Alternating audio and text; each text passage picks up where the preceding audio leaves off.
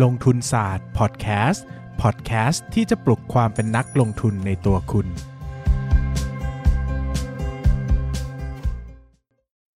สวัสดีครับ ยินดีต้อนรับเข้าสู่รายการลงทุนศาสตร์พอดแคสต์รายการที่จะชวนทุกคนมาพัฒนาความรู้ด้านการเงินและการลงทุนไปด้วยกัน วันนี้นะครับกลับมาพบกันอีกครั้งกับรายการคุยหุ้นกับนายปั้นเงิน ซึ่งแน่นอนครับว่าวันนี้ผมลงทุนศาสตร์ต้องอยู่กับ สวัสดีครับ ผมปั้นนายปั้นเงินครับ อ่าเราอยู่ในคุยช่วงคุยหุ้นกับนายปั้นเงินนะจ๊ะนะครับ ก็บอกนิดนึงนะจ๊ะนะครับว่านะจ๊ะเดี๋ยวตบปักฉีกเลยนะครับครับช่วงเนี้ยคืออมมันมันโควิดมาระบาดหนักมากนะครับ ปกติครับผมกับป้านเนี่ย เราจะไปอัดกันที่สตูดิโออืมนะครับ ทุกวันเนี้ยเราอัดกันผ่านซูม ดังนั้นอืมข้อแรกเลยเนี่ย การ ไอไอระบบเสียงเนี่ยมันจะไม่ดีนะครับอืมเพราะว่ามันใช้ระบบในซูมเนอะมันไม่เหมือนการอัดไมค์สตูดิโอใช่ข้อสองเรื่องของการพูดมันอาจจะมีการชนกันการไม่สามารถคอมมูนิเคตได้เท่าเดิมอันเนี้ยต้องแจ้งไว้ก่อนนะครับ ว่าอือฮึหลายคนจะถามว่าทำไมเสียงไม่ดีเสียงไม่มีคุณภาพนะครับ ก็ ก็แจ้งนะครับ ตามนี้หลายคนครับบอกทำไมแจ้งบ่อย พูดบ่อยเหลือเกินประเด็นนี้ ก็ยังมีคนถามอยู่มันก็เลยยังต้องตอบนะครับมีคนถามเราก็ต้องตอบนะครับ ส่วนอีกเออข้อหนึ่งก็คือว่าช่วงนี้เนี่ยบางบางบางช่วงบางเวลาเนี่ย มันทำงานไม่ทันนะครับ ผมก็จะมีการดึง การดึงตัวของเอ่อคลิปที่ผมเคยไปบรรยายไว้เก่าๆมา ใช้แทนพอดแคสต์บ้างนะครับ เพื่อให้เทปอือฮึมันไม่หายเนี่ยจะได้มีอะไรฟัง ก็เสียงมันอาจจะไม่ได้มีคุณภาพเท่ากับการอัดผ่านไมค์ในสตูดิโอนะครับครับดังนั้นเนี่ยมันก็จะแย่เหมือนกันเนาะอันนี้ก็แจ้งไว้ให้ทราบนะครับอืมมาเข้าหุ้นวันนี้ก็คือหุ้นเซนครับนะผมก็คือเป็นศาสนาหนึ่ง ใช่นิกายในจิญี่ปุ่นทุยไม่ใช่ เออนะครับมันก็เป็นหุ้นอาหารนะฮะก็อ่าฮะ จริงๆเนี่ยมันเข้าใจง่ายมากนะครับ เข้าใจง่ายครัมาบผกมๆนะครับ จริงๆ ธุรกิจเซนก็คือธุรกิจเอาง่ายๆเลยก็คือร้านอาหารนะครับ อืม แต่เป็นร้านอาหารที่ขายแฟรนไชส์ด้วยนะครับครับมันผมก็เลยมีทั้งที่เป็นส่วนของสาขาที่เป็นของตัวเองนะครับ แล้วก็มีส่วนของสาขาที่เป็นสาขาแฟรนไชส์นะครับครับ ดังนั้นเนี่ยมันก็จะแบ่งออกเป็นสองส่วนนะครับ คราวนี้ ผมพูดเรื่องแบรนด์ก่อนนะครับ ขออธิบายเรื่องแบรนด์ก่อนเพราะว่าจริง ๆ แล้วเซนเนี่ยมันก็คงไม่มีอะไรพูดเยอะนะครับ อาจจะไปหนักอืมด้าน financial มากกว่าอ้าวแต่เดี๋ยวผมขออนุญาตพูดในเรื่องแบรนด์เนี่ย ก็จะได้ให้ไอเดียว่าแต่ละแบรนด์เนี่ยเป็นยังไงบ้างเผื่อคนที่ไม่เคยกิน หรือไม่ได้เคยไปเดินเยี่ยมเดินชมจะได้เข้าใจว่าเออแบบแบรนด์แต่ละอันมันเป็นยังไงนะคุณครัเคบยกินไหมความจริงผมเคยกินเกับหมดนะจริงเหรอเออ ผมแม่งหมดเลยตอนผมทำข้อมูลเนี่ย ผมไม่รู้เลยว่าเฮ้ย มันมีแบรนด์นี้อยู่ในเครือเซนด้วยเหรอวะเออเอาจริงๆก็คือเพิ่งเลยเพิ่งเคยดูว่าแบบ เออคือรู้จักว่ามีเซนใช่ไหมเซน แต่เพิ่งรู้ว่าไอเนื้อย่างอากาศเนี่ย มันเป็นของเซน เอ้ยเราเออเรารู้มาตั้งแต่เขาเข้าตลาดแล้วเพราะผมไม่เคยกินไงเฮ้ยแต่เรากิน คือเราจะบอกอะว่าแบรนด์เรือธงทั้งหมดเนี่ยอ่า เราเคยกินหมดนะครับ แต่ไออ่าฮะแบรนด์เล็ก ๆ น้อย ๆ เช่นแบรนด์ที่มีสาขาสองสาขาเนี่ยอาจจะไม่เคยกินนะครับอ่าอ่าเอาแบรนด์แรกก่อนแบรนด์เซนนะครับครับแบรนด์เซนเนี่ยเป็น authentic Japanese food นะครับอืมแปลง่าย ๆ ก็คือว่าเป็นร้านอาหารญี่ปุ่นราคาแพงนะครับก็คือ เอาง่ายๆก็คือเขาขายแพง เพราะว่าเขาเออเน้นแบบเน้น เขาเรียกว่าอะไรล่ะ เน้นคุณ authentic ภาพเหรอเออเน้นคุณภาพแล้วก็เน้นเหมือนแบบต้นตำรับอ่านะครับก็เอาง่ายๆว่าเฉลี่ยต่อหัวเข้าไปก็ต้องไม่ต่ำกว่าสำหรับผมนะ ไม่ต่ำกว่าห้าหกร้อยอะเออเออก็แบบก็ต้องมีอะนะครับ คือคแต่ล้ายๆฟีลคล้ายๆฟูจิเออ แต่จะบอกว่าแต่ก่อนอะเวลาเลือกกินอะอันนี้อันนี้อันนี้พูดของโอปิเนียส่วนตัวนะ คือเวลาเลือกกินนะสมัยก่อนตอนที่เรียนอยู่อะไรคือเซนกับฟูจิอะมันเปิดมานานแล้วใช่ไหมแต่ทีนี้ผมก็จะรู้สึกว่าเวลาเข้าไปร้านเซนอะมันจะรู้สึกว่าเฮ้ยของกินอะแพง อืม เออ แล้วก็รู้สึกเหมืถ้าอนกันเออเออ รู้สึกว่าถ้าเทียบกันแล้วอะถ้าเทียบเซนกับฟูจิอะผมจะเลือกฟูจิตรงที่แบบตอนนั้นรู้สึกว่าเออฟูจิมันถูกกว่าหน่อยนึงผมจำราคาไม่ได้นะเพราะสองร้านนี้ไม่ได้กินมานานมากแล้วเหมือนกัน ก็ฟูจิอะถูกกว่าหน่อยนึงแล้วก็คุณภาพรสชาติเนี้ย ผมชอบไปทางฟูจิมากกว่า เอเอออ ผมกินอะไรนะเอ่อฟู้ดคอร์ทนะครับเพราะเป็นคนยากจนนะหมายผมหมายถึงนานๆทีไม่ได้กินทุกมื้อแหมเอ่ออะนะครับ ก็ประมาณนี้นะครับอืมก็จริง ๆแล้วเนี่ย ถ้าแล้วเราถามว่าเฮ้ยอาหารญี่ปุ่นมันก็ต้องแพงอยู่แล้วหรือเปล่านะครับ ก็ต้องบอกว่ามันก็มี segment ที่ไม่แพงด้วย เช่นยาโยอิเนี่ยยาโยอิสองร้อยก็อิ่มแล้วนะครับครับจริงสองร้อยก็อิ่มมากแล้ว คือมันอืม ZEN หนึ่งอืมมันก็อิ่มนะครับ ดังนั้นเนี่ยตัว ZEN เนี่ยจริงๆก็ถือเป็นอาหารญี่ปุ่นราคาแพงเนอะแล้วเขาก็วาง position ตัวเองโดยการอยู่ในอยู่ใน segment ที่ไม่ค่อยไม่ค่อยแบบเขาเรียกว่าอะไรอะไม่ค่อยกระโดดลงมาเล่นสงครามราคาเท่าไหร่นะครับจนกระทั่งเนี่ยแหละ มีปี ปีสองปีล่าสุดที่เกิดโควิด -19 เนี่ย ZEN ก็หันมาทำบุฟเฟ่ต์นะครับ เพราะว่าอืมก็น่าจะได้รับวิกฤตสูงนะครับ แล้วก็มันก็มีพวกโปรโมชั่น Delivery นะครับลด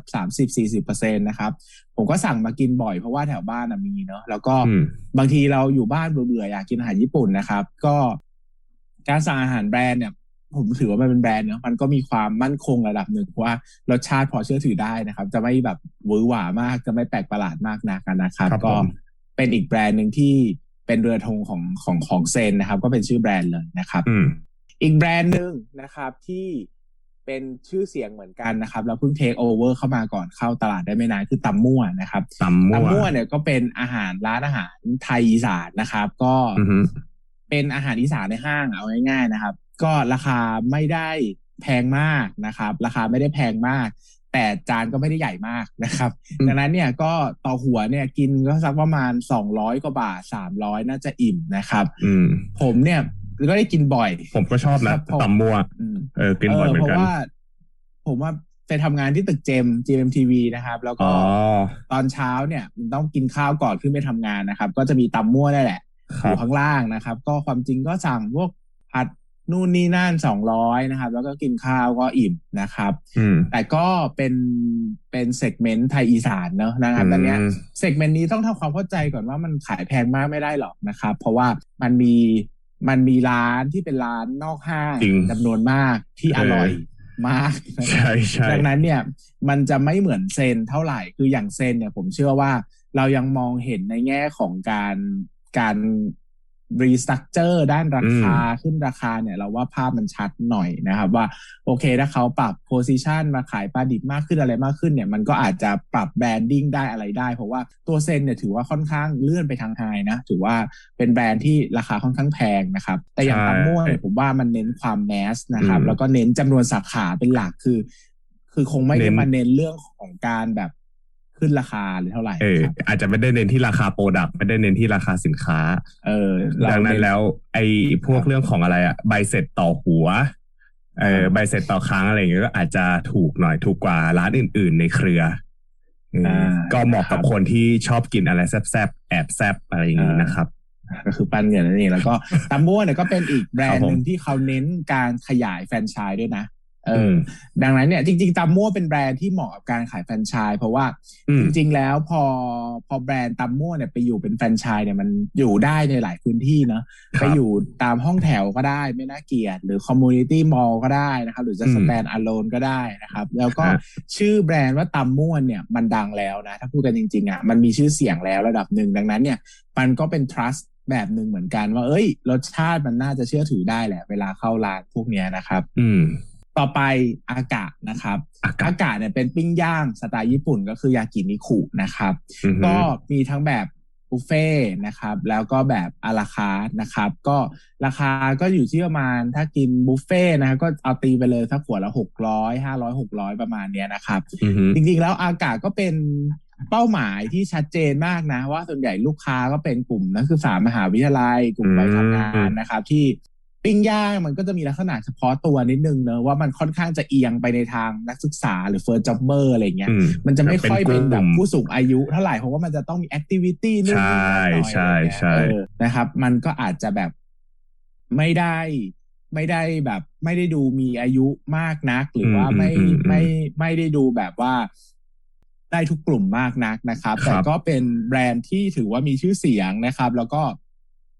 ได้รับความนิยมนะนะครับ อย่างอย่างช่วงที่เศรษฐกิจมันดีๆช่วงที่โควิดมันไม่ระบาดอย่างเงี้ยนะครับอ่าฮะไปกินตามห้างเงี้ย อากะก็เป็นแบรนด์หนึ่งที่ต้องต่อคิวนะครับ ถ้าเป็นช่วงเออพาใช่ part time เนอะจะบอกให้ว่าทุกครั้งอะผมอะอยากจะลองกินดูเหมือนกัน แต่ผมไม่เคยกินอากะเลยนะเออแต่เห็นอืมคนคือไม่เคยที่ไม่เคยกินเพราะส่วนหนึ่งอะเพราะว่าแบบเวลาไปห้างทีไรอะเราจะเห็นคนอะ ต่อคิวหน้าอากาศตลอดเอออย่างผมอาจจะชอบไปเซ็นทรัลปิ่นเกล้าถ้าเทียบแล้วอะ ผมมาชอบกินโมโม่แต่โมโม่อะไม่ค่อยมีเออคิว เออไม่ใช่ไม่ค่อยมีคิว มีคิวน้อยกว่าอากาศซึ่งตั้งอยู่ข้างๆกัน ก็งงตลอดเลยว่าเฮ้ยอากาศมันมีอะไรดีวะ คืออยากจะลองกินหลายครั้งแต่ก็ไม่เคยกินเหมือนกัน อากาศเมลดีตอบให้ว่า มันเริ่มต้นกินอาหารดีๆ ได้ในราคาไม่แพงมากนะ ถ้าพูดกันอะ เพราะว่าอ่าตัวอากาศอะมัน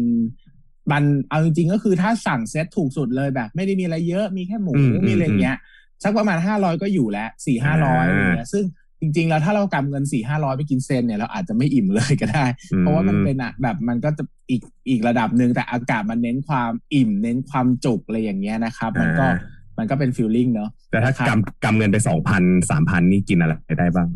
ก็ไปรัชดาก็ได้ก็ได้ขึ้นก็ความอิ่มก็ขึ้นอยู่กับกับ segment ที่เราชอบด้วยอ๋อ segment ไหนอ๋อโอเคโอเคนะครับครับว่ามีครับหลาย segment นะครับอย่างปั้นเงินก็อาจจะไม่ได้สักอิ่มหนึ่งเพราะแบบว่าเป็นคนแบบเรื่องเยอะอะไรอย่างเงี้ยนะครับอืมต้องแบบต้องพรีเมียมของพรีเมียมเออของพรีเมียมนะครับครับผมมาอะต่อไปร้านอื่นหน่อย on the table นะครับ on the table เนี่ยก็เป็นร้านอาหารไลฟ์สไตล์นะครับ เป็นร้านอาหารแบบ ญี่ปุ่นตะวันตกก็เป็นอาหารฟิวชั่นนะครับ มีอาหารอืมหลาย ๆ อย่างผสมผสานกันนะครับ ก็ครับก็เคยกิน เพราะว่าช่วงหนึ่งไปเรียนหนังสือ แล้วก็ใกล้ ๆ ก็มีร้านอาหารเดียวที่กินได้ที่ on the table นะครับ ก็กินจนเบื่อเหมือนกันนะครับ อาหารมันก็เป็นอาหารฟิวชั่นนะมีไทยมีญี่ปุ่นมีอะไรก็อะไรอย่างเงี้ยเออมีข้าวแกงกะหรี่อะไรเงี้ยผมก็ครับชอบกินข้าวแกงกะหรี่ มันดูหน้าตาสวยงามครับ อ่าข้าวแกงกะหรี่ใช่ไหมหน้าตาใช่สวยงามน่ากินครับ เออนะครับ ก็ผมจริงๆ สักสามอะไรสี่วะเนี่ยร้อยก็อยู่สำหรับหนึ่งคนนะครับ เป็นแบรนด์กลางๆ เนอะครัแต่บจริง ๆ แล้วมันเป็นแบรนด์ที่ไม่ได้หวือหวาเท่ากับ คือถ้าจะพูดถึงอากะ มันก็ชัดเจนว่าขายบุฟเฟ่ต์เซนอืมก็จะขายแบบอาหารญี่ปุ่นที่พรีเมียมเนอะถ้าเป็นตำมั่วจะขายแมสแต่ on the table เป็นร้านเหมือนแบบ ร้านที่ไม่ได้เจาะกลุ่มเป้าหมายชัดแบบ ตรงเป้าขนาดนั้นเหมือนแบบมีอยู่ อะเห็นก็กินเลยอย่างเงี้ย หรือว่าอือฮึมาคุยธุระนั่งคุยมันเป็นร้านที่เหมาะกับการนั่งสบายๆนะครับ แต่แบบว่าผมว่ามันจะไม่ได้เป็น destination แบบเฮ้ยวันนี้ไปกินอะไรกันดีไปกิน on the table ดีกว่า อันเนี้ยผมว่ามันมันไม่ใช่ mood นั้นนะครับ เพราะว่ามันครับไม่ได้มี character ที่มันชัดแบบพอที่จะแบบเป็นเป้าหมายได้นะครับ อืมอะอันเนี้ย ที่ผมชอบที่ผมจะพูดถึงแบรนด์ต่อไปคือแบรนด์เขียงครับขิงเขียงเขียงเขียง เออ เขียงเนี่ยเป็นร้านอาหารไทยตามสั่ง แล้วก็เป็นร้านอาหารจานด่วนนะครับอืมจะเน้นพื้นที่เล็กมากประมาณห้าสิบตารางเมตรตึกแถวหนึ่งก็คือแบอะบตึกแถวหนึ่งก็คิดสภาพเออเหมือนไปกินอาหารตามสั่งเลย แล้วครัวเขาก็คือครัวตั้งข้างหน้าด้วยนะ คือไม่ได้อยู่ข้างหลังนะจริงจริงจริงก็คือจริแบงบจริงเออครึ่งหนึ่งอะก็คือครัวเลย แล้วก็แบบเป็นแบบโต๊ะเล็ก ๆ นั่งกินอะไรอย่างเงี้ยครับอืมแต่เขียงเนี่ยเน้นจริง ๆเขาเน้น Delivery ครับเขาเน้นอ้าวแบเหรบอ เออ จริง ๆ คือโอ้เขาแบบไม่ได้คือ ถ้าเราไปดูอะ เราจะเจอว่าโดยทั่วไปเนอะที่ร้านที่ผมไปนั่งถ้ามันเป็นไซส์โดยทั่วไปอะจะมีประมาณหกโต๊ะนะครับสามโต๊ะจะเป็นโต๊ะนั่งกิน อีกสามโต๊ะจะเป็นโต๊ะนั่งรอเดลิเวอรี่ครับคือผมมาไปนั่งกินบ่อย เพราะว่าอืมก็เป็นอีกหนึ่งร้านที่เรารู้สึกว่าราคากับรสชาติอาหารนะมันสมเหตุสมผลกัน ก็เจอว่าเฮ้ยขณะที่เรานั่งกินอยู่โต๊ะเดียวอะมีเดลิเวอรี่มารอกันหกเจ็ดคนเลยนะ พวกไลน์แมนมันเป็นแพนด้าฟู้ดแพนด้าอะไรอย่างงี้ใช่ เออมันแบบเป็นอ๋อเป็นแบรนด์ที่ดังนะ แล้วก็ถ้าเทียบเรื่องราคาเนี่ย ถือว่าผมสำหรับผมนะ ผมว่าถือว่าเป็นมิตรอาจจะไม่ได้ถูก แต่เราต้องเข้าใจว่าอย่างนี้ว่า เวลาเราสั่ง Delivery อะ มันมีร้านอาหารแบบจำนวนมากที่เป็นร้านอาหาร Delivery ที่เป็น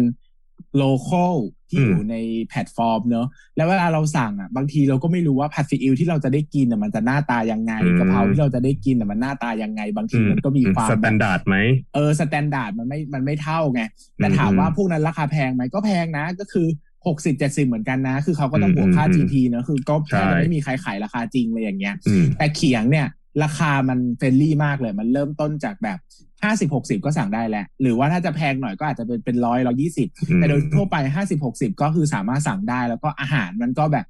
มี standard อะเออ แล้วมันก็ค่อนข้างที่จะเขาเรียกว่าอะไร ค่อนข้างที่จะเชื่อถือได้เนื้อรสชาติสะอาดอร่อยอ่าเป็นร้านที่สะผอดมบอกว่า เอออร่อยอะไรอย่างเงี้ยแล้วผมก็ชอบกินนะครับจริงคก็รับผมไม่เคยป็กินเลย เออ ลองไปกินดูลองสั่งมากินก็ได้ ก็คืออาหารเหมือนอาหารครัจะบบอกว่า หน้าปากซอยบ้านผมอะมีเขียงมาเปิด เพิ่งเปิดเลยอะแบบเออตึกแถวหนึ่งอะเพิ่งเปิดเลยแต่ผมยังไม่เคยไปกินเลยนะเออมัเพนราะก็ว่าเหมือนอาหารตามสั่งนั่นแหละอืมเออแต่มันแต่เห็นบ่อย เห็นบ่อย เห็น เห็นแบบตามนู้นตามตาม โดยเฉพาะตามปั๊มน้ำมันดีกว่า เออ ตามปั๊มน้ำมันปั๊มน้ำมันเยอะสมัยก่อนตอนที่เริ่มตอนที่มันยังเดินทางได้อยู่อะปีที่แล้วอะอะปีที่แล้วอะยังเดินทางได้อยู่ ก็รู้สึกว่ามันมีเขียงอยู่เกือบทุกปั๊มที่ปั๊มเฉพาะปั๊มใหญ่ๆนะ เออ ปั๊มใหญ่ๆที่เข้าอะเออ เห็นเขียงตลอดเลย เพิ่งรู้ว่าเป็นของเซนเหมือนกัน ก็เป็นนี่หล่อนเพิ่งรู้เหรอ อันนี้เป็น growth story ที่เขาตื่นเต้นกันมากเลยนะ ผมไม่ได้เพราะว่าเขาผมไม่ได้ดูเซนเลยไงเออเพราะว่าเขาอะคิดว่าไอ้เขียงเนี่ยแหละจะกลายมาเป็น growth เอส story เคิร์ฟใหม่เหรอ S curve ใหม่ของแบรนด์นี้ เพราะว่าเซนมันก็ตึงๆ หรือว่าอืมตัวอืมอืมตำม่วมันก็ตึงๆ เนอะนะครับเออเขาก็เออเขาก็บุมาหวังกับเขียงกันนะครับ ดังนั้นเนี่ย มันก็จริง ๆ แล้วตัวธุรกิจของของเซนเองมันก็มีหลายกลุ่มเนอะมีแบบหนึ่งเลยคือร้านอาหารนะครับ ที่เป็นร้านอาหารของแบรนด์ตัวเองอืมสองก็เป็นพวกร้านอาหารแฟรนไชส์ที่อ่าขายแฟรนไชส์ออกแฟรนไชส์ไปนะครับแล้วก็จะมีธุรกิจ Delivery กับ Catering นะครับ ซึ่งครับตัวเนี้ยแหละที่เป็น Delivery ที่เขาหวังกันนะครับ เพราะว่าจริง ๆ แล้วเนี่ยตัวเขียงเนี่ยมันก็เป็นตัวธุรกิจที่ ที่เหมาะกับการ Delivery มาก ๆ คือหน้าร้านเปิดมาแทบแทบไม่ได้หวังที่อาจจะเป็นจุดกระจายสินค้าเลยด้วยซ้ำประมาณนี้เออคือเขาไม่ได้ตั้งเป้าหมายว่าจะขายแบบเป็นนี่เลยอะขายแบบน้อยที่จะขายแบบเป็นนั่งกินอะนะครับอือฮึแล้วก็ยังมีอาหาร ready to cook กับ ready to eat อีกนะครับ ก็คือว่าพวกตำมั่วเขาจะมีพวกน้ำปลาร้าปรุงรสตำมั่วหมี่โคราชอะไรอย่างเงี้ยนะครับอืมก็คือผมอืมก็เห็นบ่อยเพราะว่าเขาจะตั้งตามโต๊ะเวลาเราไปกิน แต่ผมไม่เคยทานเนอะผมไม่ได้ทานปลาร้าเลยไม่เคยเออซื้อเออมาลองนะครับ ครับผม โครงสร้างรายได้หลักๆ เนี่ยนะครับ ยังมาจากแบรนด์เซนอยู่เนอะนะครับ แบรนด์เซนตอนเนี้ยแบรนด์เซนเนี่ยนะครับผมยึดตามปี 53 เนอะแต่แบรนด์อืมแบรนด์เซนเนี่ยกินสัดส่วนรายได้อยู่ประมาณ 24%นะครับแบรนด์อากะเนี่ยอยู่ที่ 26%นะครับแล้วก็มีตัวอื่นๆนะครับ อื่นๆเนี่ยก็อาจจะยังไม่ค่อยเยอะมากนะครับ อันนี้เดี๋ยวก่อนนะ มันรวมตำมั่วหรือยังนะ มันน่าจะมีอันที่ตำมั่วตำตำมั่วน่าจะอยู่ในแบรนด์ร้านอาหารไทย อ่านะครับ แต่จริงๆตำม่วมันขายเป็นแฟรนไชส์เยอะไงรายได้ใช่ใช่ไม่ได้เป็นเป็นแบบเป็นก้อนเท่ากับตัวเออตัวตัวแบรนด์ของตัวเองนะครับ แต่เซนกับอืมอากาศเนี่ย มันเป็นเขาเรียกว่ามันเป็นแบรนด์เรือธงที่เรือธงเออรายได้เยอะนะครับ เห็นเป็นกอบเป็นกำแต่โอกาสจะขยายแบบปูพรมเนี่ยยากนะครับ เพราะว่ามันมันมีความเขาเรียกว่าต้องมีกำลังซื้อระดับหนึ่งถึงจะไปได้นะครับ มันไม่เหมือนอือฮึ เขียงไม่เหมือนตัวตำมั่วที่มันค่อนข้างจะไปได้ไกลกว่าอย่างตำมั่วกับเขียงเนี่ยผมเชื่อว่าสามารถไปได้ทั้งประเทศนะ คืออย่างครับตำมั่วที่ชัดมากว่าขายได้ทั้งประเทศแน่ๆ เพราะว่าแบบตัว positioning มันค่อนข้างจะชัดเจนนะครับอืมส่วนเขียงเนี่ยผมก็เชื่อว่าน่าจะไปได้ทั้งประเทศเหมือนกัน แต่มันคงต้องไปกับการ Delivery ดังนั้นต่างจังหวัดถ้า Delivery ยังไม่ยังไม่เฟื่องฟูอะนะครับ หมายถึงว่า มันก็คงไปได้แค่ประมาณหัวเมือง หรือตามปั๊มน้ำมันอ่าที่ เริ่มใช่มีการแต่ Delivery ปั๊มน้ำมันแล้ว เพราะว่าอย่างเขียงเนี่ยมันไม่ใช่แบรนด์ที่ใครจะไปนั่งกินอะนะครับ ดังนั้นถ้าไม่ได้อืมสั่งเนี่ยตัวรายได้เขาก็อาจจะไม่ได้เยอะเพราะอีกอย่างหนึ่งอะถ้าพูดถึงตามต่างจังหวัดอะถ้าให้เลือกเขียงนะ ให้เลือกเขียงอืมที่ราคา standard ทั่วประเทศอะกับร้านอาหาร local ท้องถิ่นอะผมคิดว่าในต่างจังหวัดอะร้าน local ท้องถิ่นยังไงก็ตามอะมันน่าจะหนึ่งเลยคือถูกปากกว่าถูกกว่าสองเลยคือเออราคาถูกกว่าด้วย เออดังนั้นมันก็เลยกลายเป็นเรื่องยากเหมือนกันสำหรับเขียงที่จะไปตีตามต่างจังหวัดที่แบบถ้าไม่ใช่หัวเมืองใหญ่จริงๆอะและอีกอย่างหนึ่งผมคิดว่าคนต่างจังหวัดอะอันนี้อันนี้มุมมองส่วนตัวนะคิดว่าคนต่างจังหวัดจริงๆอะถ้าให้เลือกเขียงกับร้าน local ผมคิดว่าน่าจะเป็นร้าน local นะเอ่ออมก็จริง ๆแล้ว มันเขียงเนี่ยไม่ได้ถือว่าถูกนะครับแต่ใช่มันถูกเมื่อเทียบกับค่าครองชีพกรุงเทพอะเด้อแต่ถ้าไปต่างจังหวัดมันก็อาจจะต้องเป็นอีกแบบหนึ่งนะครับ ครับอะสำหรับโอเคผมมีเท่านี้ครับ งั้นเราเออเมื่อกี้ขอพูดแก้ตัวเลขหน่อยเมื่อกี้เหมือนกับพี่เบสอะพูดว่าไอแบรนด์เซนอากาศอะไรพวกเนี้ยสัดส่วนใช้ปีห้าสามจริงๆ มันปีหกสามนะครับเขาอาจจะพูดผิดไปนิดนึง แก้ให้หน่อยนะเออโอเคดี ก็มาส่วนของอ่าฝั่งปริมาณกันบ้างนะครับ ฝั่งปริมาณเนี่ยถ้าเกิดว่าดูรายได้แล้วอะรายได้ย้อนหลังในปี 2563อะครับ ก็พูดตรงๆ พูดกันตรงๆแหละว่าไอเครือเครือข่ายเซนเนี่ย ส่วนใหญ่แล้วมันก็จะอยู่กันตามห้างเนาะพอที่ช่วงที่เจอโควิดเข้าไปคือไตรมาสที่สองเนี่ย เราจะเห็นเลยว่าไอรายได้ที่มาจากร้านอาหารที่แบบเปิดขายอาหารนะครับ มันดรอปลง อะผมพูดถึงปีที่แล้วก่อนคือไตรมาสสองปี 2020 2563 เนี่ย มันลดลงจาก 684 ล้าน ในปี 2019 นะครับ มาเหลือประมาณ 283 ล้านนะครับ ก็คือลดลงเกินกว่าครึ่ง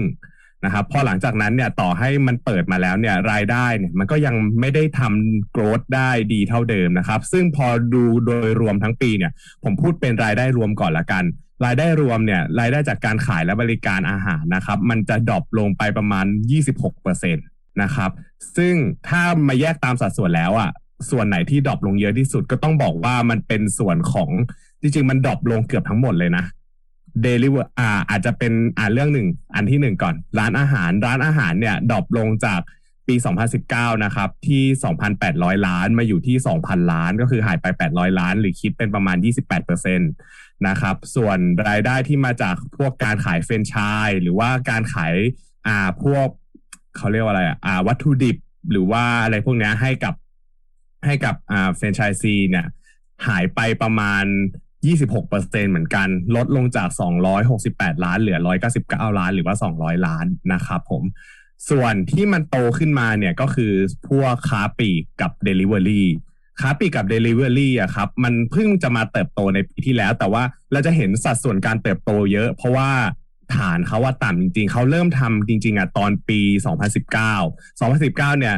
รายได้จะอยู่ประมาณ 3 ล้านอะไม่เกิน 10 ล้านพูดประมาณนี้ แต่ว่าพอมาปี 2020 เนี่ยรายได้ส่วนเนี้ยมันไม่ได้ดรอปแต่มันกลับเพิ่มขึ้นด้วย ดังนั้นแล้วอะพอฐานตรงเนี้ยมันขยาย เพิ่มขึ้นจากการที่คนอยู่บ้าน ซื้อของกลับไปทำกินที่บ้านอะไรอย่างเงี้ยมันก็เลยทำให้รายได้ในส่วนของ commercial retail ตรงเนี้ยเพิ่มจาก 28 ล้านเป็น 50 ล้าน หรือพูดตรงๆก็เพิ่มประมาณ 76%นะครับซึ่งถ้าสมมติเราแบ่งตามสัดส่วนทั้งหมดแล้วอะ main business หรือว่าอ่าร้านอาหารของเขาอะ จริงๆอะ main business คือร้านอาหารนะครับ เพราะว่ามันกินสัดส่วนประมาณ 94% จากรายได้รวมทั้งหมดนะครับแฟรนไชส์แฟรนไชส์และพวกนี้อยู่ที่ 3%แล้วก็ Delivery หรือว่า Catering อะไรพวกนี้อยู่ที่ 2%เท่านั้น ดังนั้นแล้วถ้าจะพูดให้เห็นภาพเซนให้เรามองว่าเขาเป็นธุรกิจร้านอาหารเป็นหลักนะครับดังนั้นแล้วเราก็ควรจะไปดูว่าเฮ้ยถ้าอย่างนั้นแล้วอะสัดส่วนของรายได้อะมันมาจากแบรนด์ไหนเป็นพิเศษ ซึ่งถ้าสมมติเราไปดูหลักๆก็จะมาจากเซนประมาณ 28% แล้วก็จะมีที่เหลือก็จะเป็นอากาศ28%นะครับ อากาศกับติ่งดินดินไทฟงปะไม่ไม่ใช่ไม่ใช่ติ่งไทฟง ดินนะครับ อาหารจีนนะอ่าดิมันนจะมีอยู่เออนิดนึงเออแล้วก็ที่เหลือก็จะเป็นอ่า On the Table นะครับ แล้วก็แบรนด์เล็ก ๆ น้อยๆตำมั่วตำมั่วอะไรพวกเนี้ยจะน้อยๆอยู่ คือมันก็ยังมีตำมั่วหรือตำอะไรพวกเนี้ยที่เขาแบบ ไม่ได้ไม่ได้ให้เป็นเฟรนไชส์ซีเปิด แต่เขาเปิดเองก็ยังมีเหมือนกันอย่างเช่นในทำเลดี ๆ อะไรอย่างนี้ นะครับ ส่วนเฟรนไชส์ซีก็ส่วนใหญ่ก็เป็นประมาณ 3%ของรายได้ทั้งหมดนะครับ ถ้าเกิดว่าพูดถึงเรื่องร้านอาหารเนี่ย สิ่งหนึ่งที่จะไม่ดูไม่ได้เลยก็คือ same store sales growth นะครับ หลักๆเลยเวลารายได้เขาจะโตอะเขาจะโตมาจากหนึ่งการขยายสาขาสองการเพิ่ม การเพิ่มอ่า ราคาของอาหารอะไรอย่างนี้ ซึ่งถ้าสมมติดูดูจากในปีที่ผ่านมา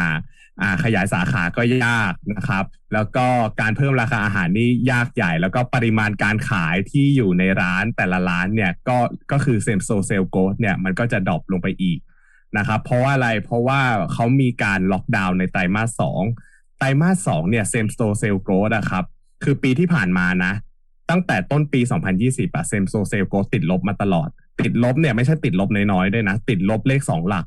เลขสองหลักคือไตรมาสหนึ่งเนี่ยติดลบประมาณ 26%ไตรมาสสอง60%ไตรมาสสาม20%ไตรมาสสี่20%ถ้าเทียบกับปี2019ดังนั้นแล้วเนี่ยถ้าเกิดว่ามองในมองในอ่าปี2021อะหลาย ๆ คนมันก็อาจจะกลายเป็นว่า story story ที่หลายคนคิดว่าเฮ้ย เปิดประเทศแล้วโควิดสถานการณ์ดีมีวัคซีนดี มันอาจจะทำให้ same store sales growth ดีขึ้นหรือเปล่า แต่ก็ผมก็คิดว่านะ ปีนี้ก็น่าจะยากแล้วเหมือนกัน เพราะว่าก็เพิ่งประกาศล็อกดาวน์ไปนะครับอืมอันนี้อันนี้ไตรมาสอะไรแล้วอะอันเนี้ยล็อกบ้าดาวน์เขาบอกอีกไตรร้อยมาสยี่สิบวันนับจากโอ้วันยที่หนึ่งอ๋อโอเคแป๊บเดียวใจเย็นๆแป๊บเดียว อีกแป๊บเดียวเหรออีกร้อยสิบเก้าวันอืมแต่ตัวเลขที่เรากำลังพูดอยู่วันนี้ก็บวกไปหกพันคนแล้วนะเออเออต้องเชื่อมั่นต้องเชื่อมั่นครับเชื่อผู้นำชาติพ้นภัย เราจะเชื่อมั่นในปราสาททรายของผู้นำไม่คิดเขาว่าภาษาไทยนะเขาเขาไม่รู้หรอกว่ามันเป็นคำที่ดูแบบไม่ได้มีความมั่นคงอะไรอยู่บนโลกนี้โดนน้ำทีเดียวก็สลายสูญสิ้นไปหมด ไอไอไอไอไอคำว่าประสาททรายก็เรื่องหนึ่งแต่คำว่าไอใช้ใช้คำผิดเดี๋ยวแซนบ็อกแม่งไม่ได้แปลว่าประสาททรายเดี๋ยวแม่งก็อีกเรื่องหนึ่ง ผมเอว่าอคือแปลผิดก็เรื่องหนึ่งอืมแล้วเป็นคำที่ไม่ควรยกขึ้นมา เปรียบเทียบก็อีกเรื่องหนึ่งเออเห็นแล้วก็เหนื่อยดีครับอืมครับอะช่างมันนะครับ ช่างเขาไปนะครับ เรามาดูกันที่ gross profit margin กันบ้าง gross profit margin หลักๆของของธุรกิจธุธุรกิจร้านอาหาร มันก็จะเป็นพวก food cost เนาะ food cost อืมเนี่ยก็จะเป็นรายได้ผ่านแปรก็ยังดีหน่อยนะครับ ที่ไม่ใช่รายได้คงที่มา food cost เนี่ยก็จะประมาณ 68%ของ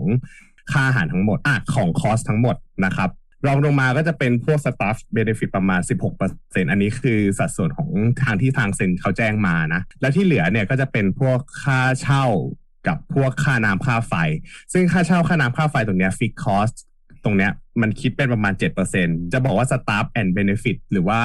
เรื่องค่าจ้างพนักงานเนี่ยก็เป็น fixed cost เหมือนกัน ซึ่งถ้ารวมๆแล้วเนี่ย fixed cost กับ variable cost เนี่ยเกือบจะครึ่งครึ่งๆเหมือนกันนะ เออแต่ดีที่ food cost เนี่ยมันประมาณ 70%ไปแล้วนะครับ ซึ่งถ้าเกิดว่าเรามาดู gross profit margin นะครับ gross profit margin ในปี 2020 เนี่ยทำไปได้ 46% drop ลงมาจากปี 2019 นิดหน่อยนะครับ คือไม่ drop ลงเยอะเออยังโชคดีที่ไม่ drop ลงเยอะนะครับ ก็ gross profit margin จาก 47.7%เนี่ยเหลือ 46.2%ในปี 2020 นะครับ ส่วนที่ ธุรกิจอาหารเออคือพูดถึง gross profit margin นะส่วนใหญ่แล้วธุรกิจอาหารนะทำได้ประมาณ 50%แหละเออไม่แปลกอะไร ดังนั้นแล้วถ้าถ้าพูดกันตามตรงแฟร์ๆเลยคือเซนทำได้ที่ 46%เนี่ยผมก็รู้สึกว่าเออมันก็สมน้ำสมเนื้อกับการเป็นธุรกิจอาหารอยู่แล้วนะครับ ไม่ได้โดดเด่นอะไรมากนะครับ ดังนั้นแล้วถ้าเกิดว่าจะไปดูเนี่ยมันควรจะไปดูว่าเฮ้ยแล้วเขาใช้ค่าใช้จ่ายในการโปรโมทร้านหรือการบริหารร้านยังไงนะครับ SG&A to sale อ่าเราต้องไปดูสัดส่วนนี้ SG&A to sale เนี่ยในปีในปี 2019 เนี่ยมันจะอยู่ที่ระดับประมาณ 40%นะครับ ถ้าเกิดว่ามาดูในปี 2020 แล้วเนี่ย S G N A to sale เนี่ยจะเพิ่มขึ้นเพราะ S G N A อะมันส่วนใหญ่อะมันจะเป็นพวก เงินเดือนค่าเช่านะครับ คือจะเป็นอะไรก็ตามที่มันเกี่ยวกับการบริหารงาน ซึ่งตรงเนี้ยมันจะเป็น fixed cost ค่อนข้างเยอะเป็น fixed expense นะครับ ดังนั้นแล้วถ้าเกิดว่าดู SG&A to sale ปี 2020 เนี่ยทำไปได้ประมาณ 40 40อ่าผมพูดเป็นกลมๆ 45%นะกันนะครับ ก็คือมันสูงขึ้นนะครับ เนื่องจากอะไรเนื่องจากรายได้เนี่ยมันลดลงนะครับ แต่ว่าเรื่องของการบริการร้านอาหารอะไรเนี่ยมันยังต้องมีอยู่ นะครับอะทีนี้ก็ต้องบอกจริง ๆว่าทั้งหมดแล้วอะรายได้กับกำไรเนี่ย มันได้รับผลกระทบอะหลักๆเลยก็คือมาจากเรื่องของอ่าเรื่องของโควิดนะครับ ก็ถ้าเกิดว่าไปดูที่ปี 2563 เนี่ยกลุ่มบริษัทเนี่ยขาดทุนนะครับ ขาดทุนอยู่ที่ 50 ล้านบาทนะแล้วก็พูดกันตรงๆว่า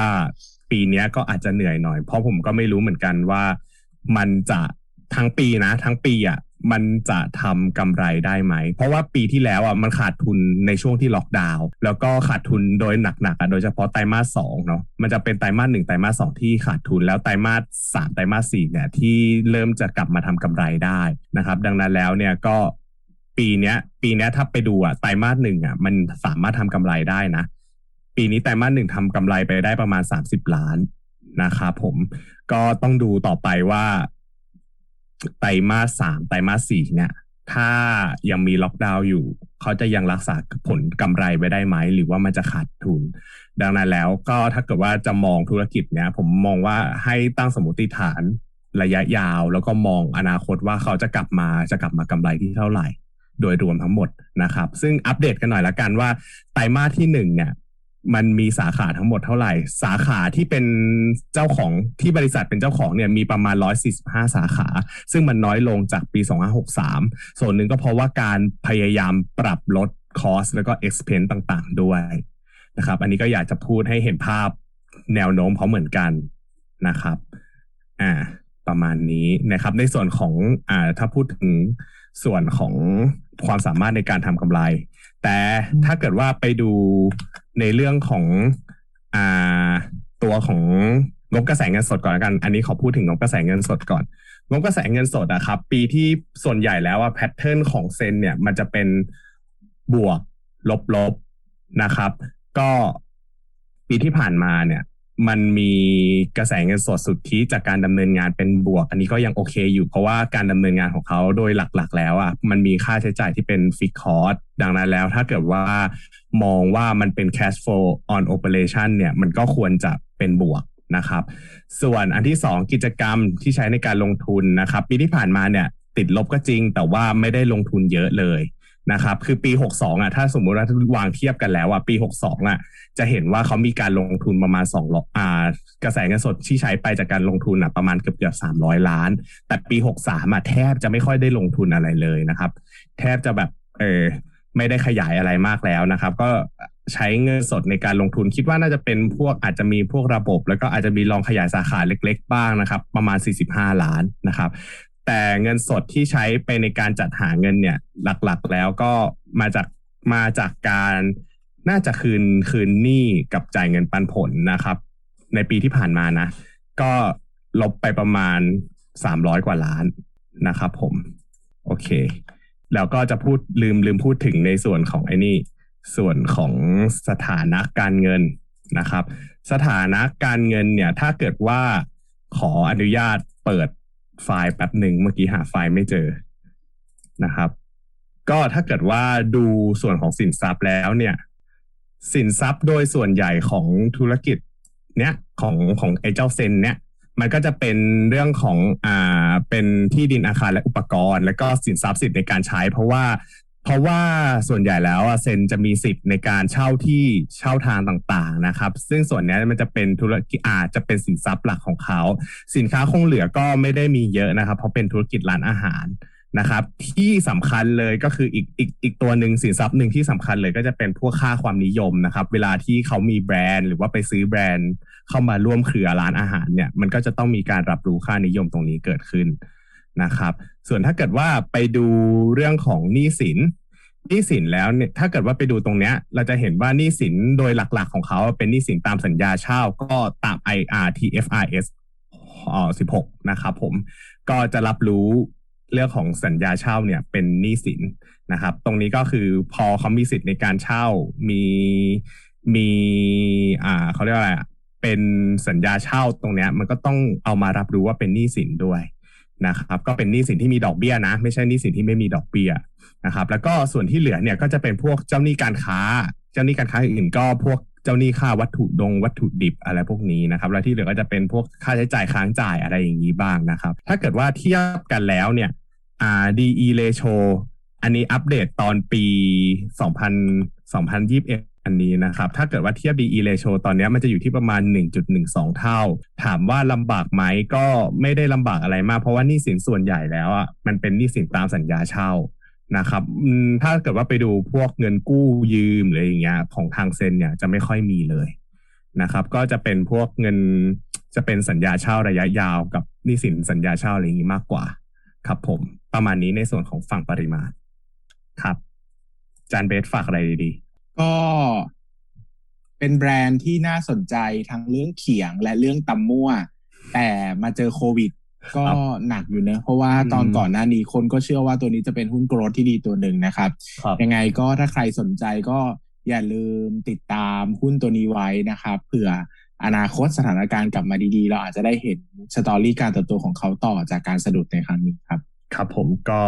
ลองดูจับตาดูราคา แล้วก็เทียบมูลค่าว่าแบบ เวลาเรามองเราก็ควรจะมองระยะยาวเนาะเราก็ตั้งสมมติฐานไประยะยาวเลยว่า อนาคตกำไรถ้าเขากลับมาด้วยพื้นฐานสาขาเท่านี้ ด้วยพื้นฐานแฟรนไชส์เท่านี้เนี่ยเขาควรจะมีรายได้เท่าไหร่ต่อปีนะครับ แล้วถ้าเกิดว่ามันเป็นไปตามสมมติฐานเราเนี่ยมูลค่าควรจะเป็นเท่าไหร่นะครับ มองไปยาวๆเลย แล้วก็ลองเทียบกับราคาตอนนี้ดูนะครับ ประมาณนี้ละกันจริงๆเซนมันไม่ค่อยมีอะไรมากตัวคิดเข้าใจได้ง่ายนะครับ ครับ ก็สำหรับวันนี้ก็ขอบคุณทุกคนมากนะครับขอบคุณนะจ๊ะ นะจ๊ะ ก็จริงๆเป็นเขาเรียกว่าอะไรล่ะ เป็นเป็นภาพธุรกิจที่ไม่ได้เข้าใจยากมากนักนะครับ ก็ยังไงก็ใครก็ลองสนใจก็ลองแกะดูสำหรับวันนี้ก็ขอบคุณทุกคนมากนะครครับครับสวัสดีครับ สวัสดีครับ อย่าลืมกดติดตามลงทุนศาสตร์ในช่องทาง podcast player ที่คุณใช้ แล้วกลับมาปลุกความเป็นนักลงทุนกันใหม่ในลงทุนศาสตร์พอดแคสต์